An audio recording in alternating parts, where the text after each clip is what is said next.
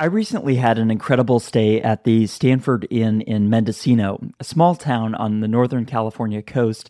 And one of the things that stood out to me was their thoughtful approach to nutrition and wellness, not only in their food and beverage offerings, but in the education and programming that they offered.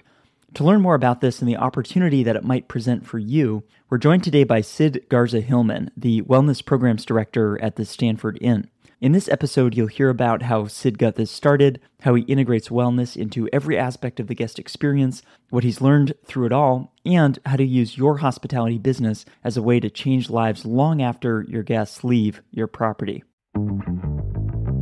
Hospitality. Hospitality.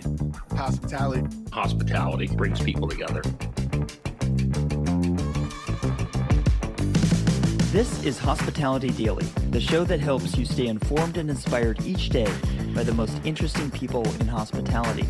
My name is Josiah Mackenzie, and my goal is to help you reconnect with why you work in this industry and get fired up to go out there, delight others, and reach your goals. Let's get started.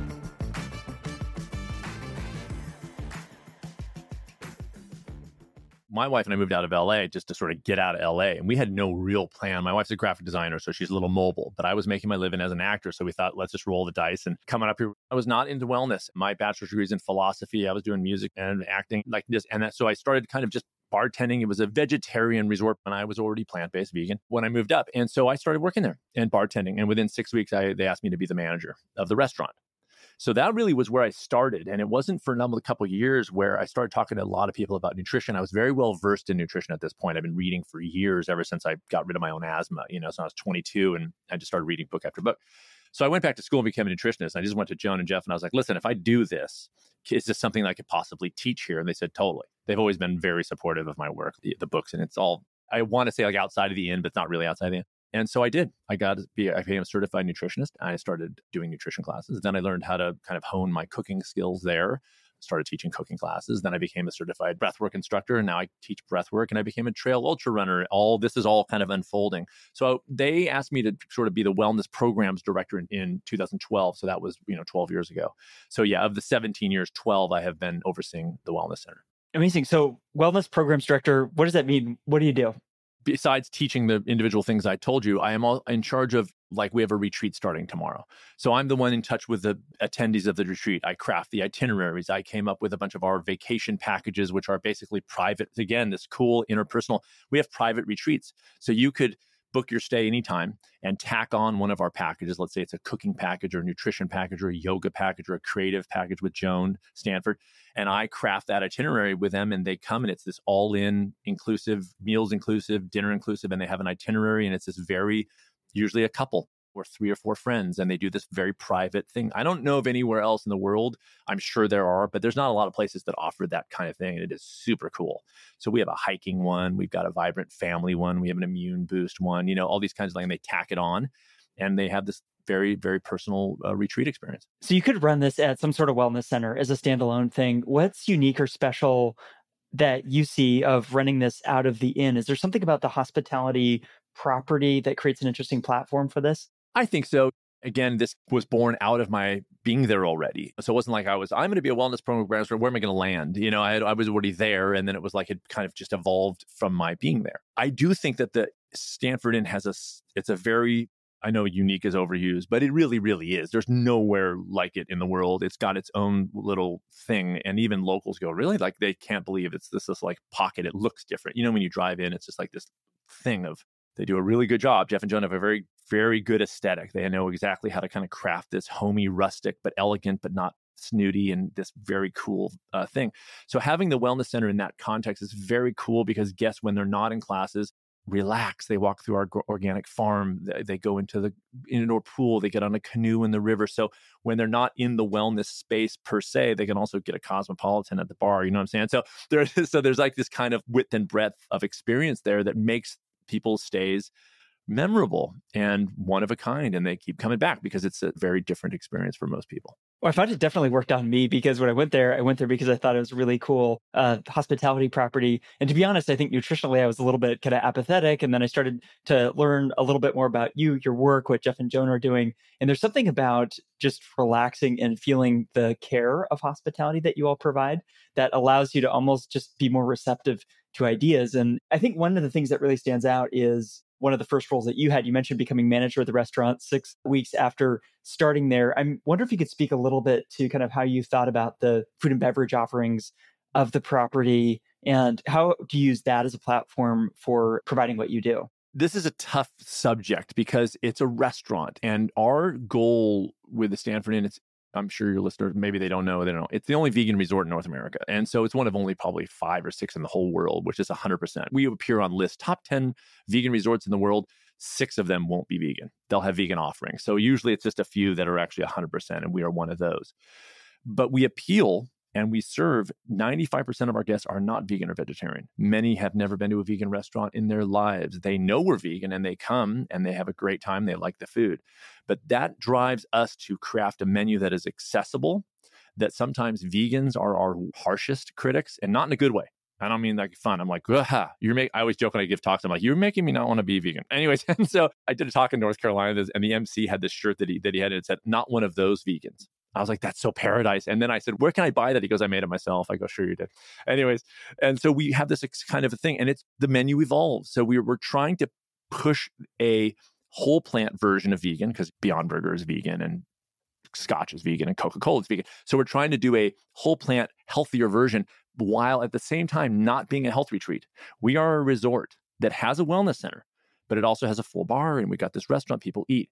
So we're toeing the line of presenting food that is environmentally the friendliest period on the earth period whole plants you can't beat in terms of what we're eating unless you're in the wild and so that's what that is and then these experiences in a mainstreaming sort of way so the restaurant we try to do a good job just making people have a good time. I'm not sure that the restaurant makes people go home and go, I'm to, because they go, well, that's a restaurant. I can't do that it's got a chef in there. I get people go, if I had a chef in there, I'd eat this way. I go, yeah, me too. You know what I mean? Like that, that's kind of every restaurant. You go to Italian restaurants, like, yeah, you'd eat this way if you had a chef in your kitchen. Sure.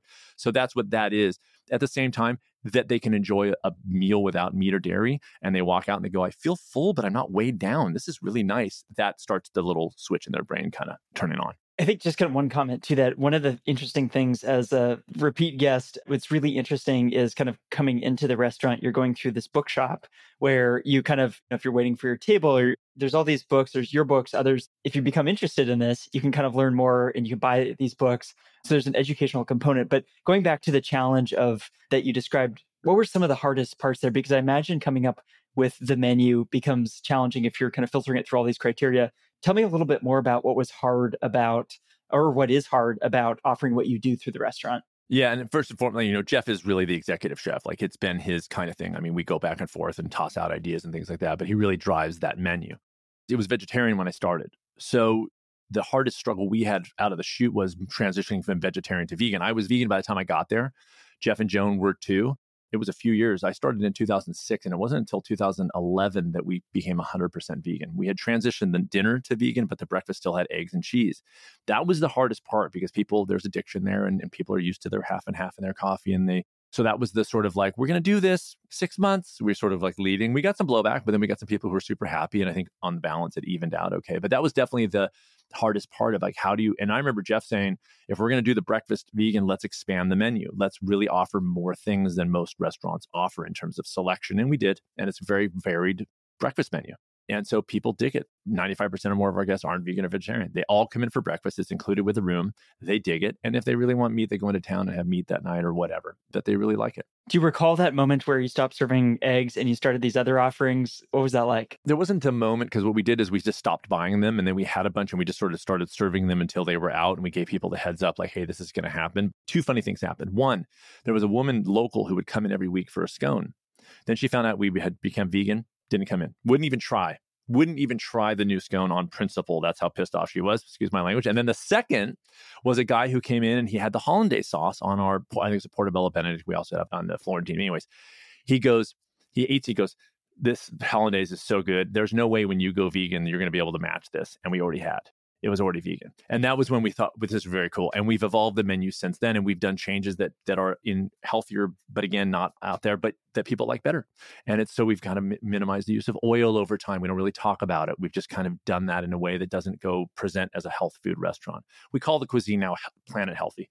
That's our planet healthy cuisine for your body and mind is kind of our tagline here of like we're trying to do this we want you to have fun while you're here experience some cool things go to the beach get on trails it's all one package maybe take a class or two while you're here for fun. Well it's also a very delicious menu so the, the food is, is great as well in addition to all the benefits that you mentioned. You referenced some of the offerings that you provide through the end. it's a wide range of programming that you have. I'm kind of curious what have you found works and doesn't work in terms of programming in a hotel or hospitality context? Is there anything that you said like we can't do this here in the wellness arena or just in general? Yeah, because you mentioned everything from hiking to classes and all this. It seems like you offer so much. Is there anything that doesn't work in this context?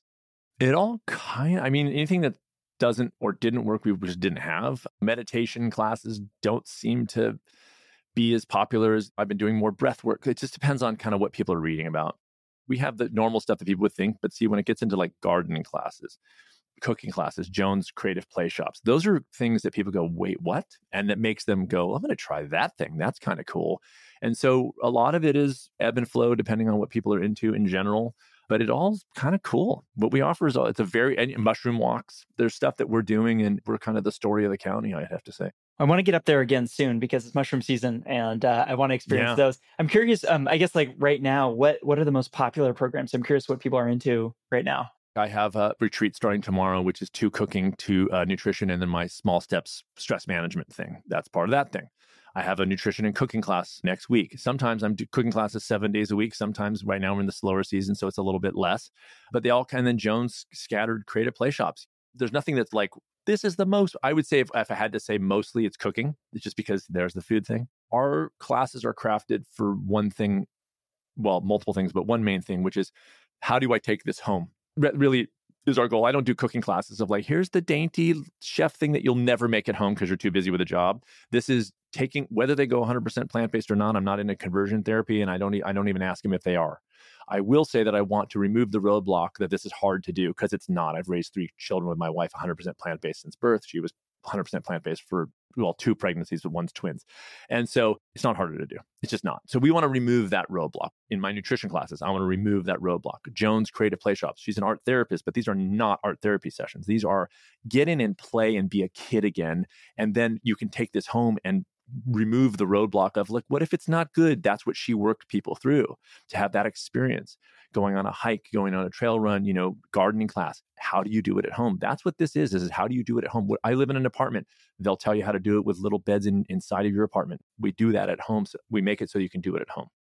I imagine that has to be incredibly rewarding and meaningful and I was going to ask about, okay, what does it look like to give people skills at home? What I'm hearing from what you're saying is you're thinking ahead. What are, the potential barriers? Or I have these constraints here in a city apartment that I don't have in a spacious countryside place. So it sounds like you're thinking in advance of what are my program participants going to be challenged by and how do I get ahead of that? My whole coaching career is based on stress management in the context of people who are super busy. I have clients go, I'll start with you once things calm down. I go, no, no, no, now is the perfect time because if you can negotiate stress management techniques in the midst of your crazy schedule right now, then you you've nailed it no matter what. So we do foresee the st- we know people don't live in Mendocino. They don't live in a place that has a bunch of space and a garden and they have time to do it. They live in a city, most of them. They live and they come up here and they're super busy. And we go, can we, can you pop little holes in your existence to bring in these kinds of things that are grounding and they're connecting and they're reconnecting and they're healthy and they're and you're still living your life you're still doing your busy job et cetera et cetera so my coaching is called small stepping for that reason it's i call it stealing moments i train clients how to steal moments how to take little moments of planting a little herb pot and make that makes a difference. Uh, slow breathing, a little bit of meditation, some healthy cooking most of the time. Go out with your friends. I don't care.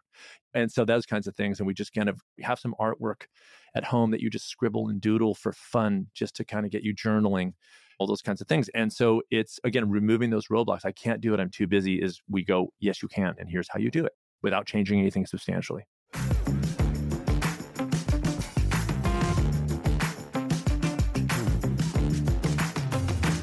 If you care about hospitality, I want you to check out the Masters of Moments podcast by my friend Jake Wurzak. Jake has appeared on Hospitality Daily a number of times because few people have the perspective he does as both an owner, he's the founder and CEO of Dovehill Capital Management, and as a hospitality operator with Wurzak Hotel Group. Jake pulls from all of these experiences to host the Masters of Moments podcast, where he interviews top leaders in hospitality. His conversations with Bashar Wali and Matt Marquis are a great place to start. But also check out his solo episodes on how he underwrites investment deals to the deep dive he did on GP fees that you should know about. I'll link to all these episodes in the show notes, and I encourage you to subscribe to the Masters of Moments podcast in Spotify or Apple Podcasts so you can learn from the best hotel investors and operators in the world today.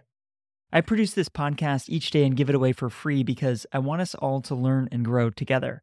If you enjoyed today's episode, I just have one favor to ask please take a moment to text or email this episode to a friend or colleague who might appreciate it as well. They'll be grateful to hear from you, and what we covered in this show can help them as I hope it helped you today. Thanks for listening, and I'll see you here tomorrow.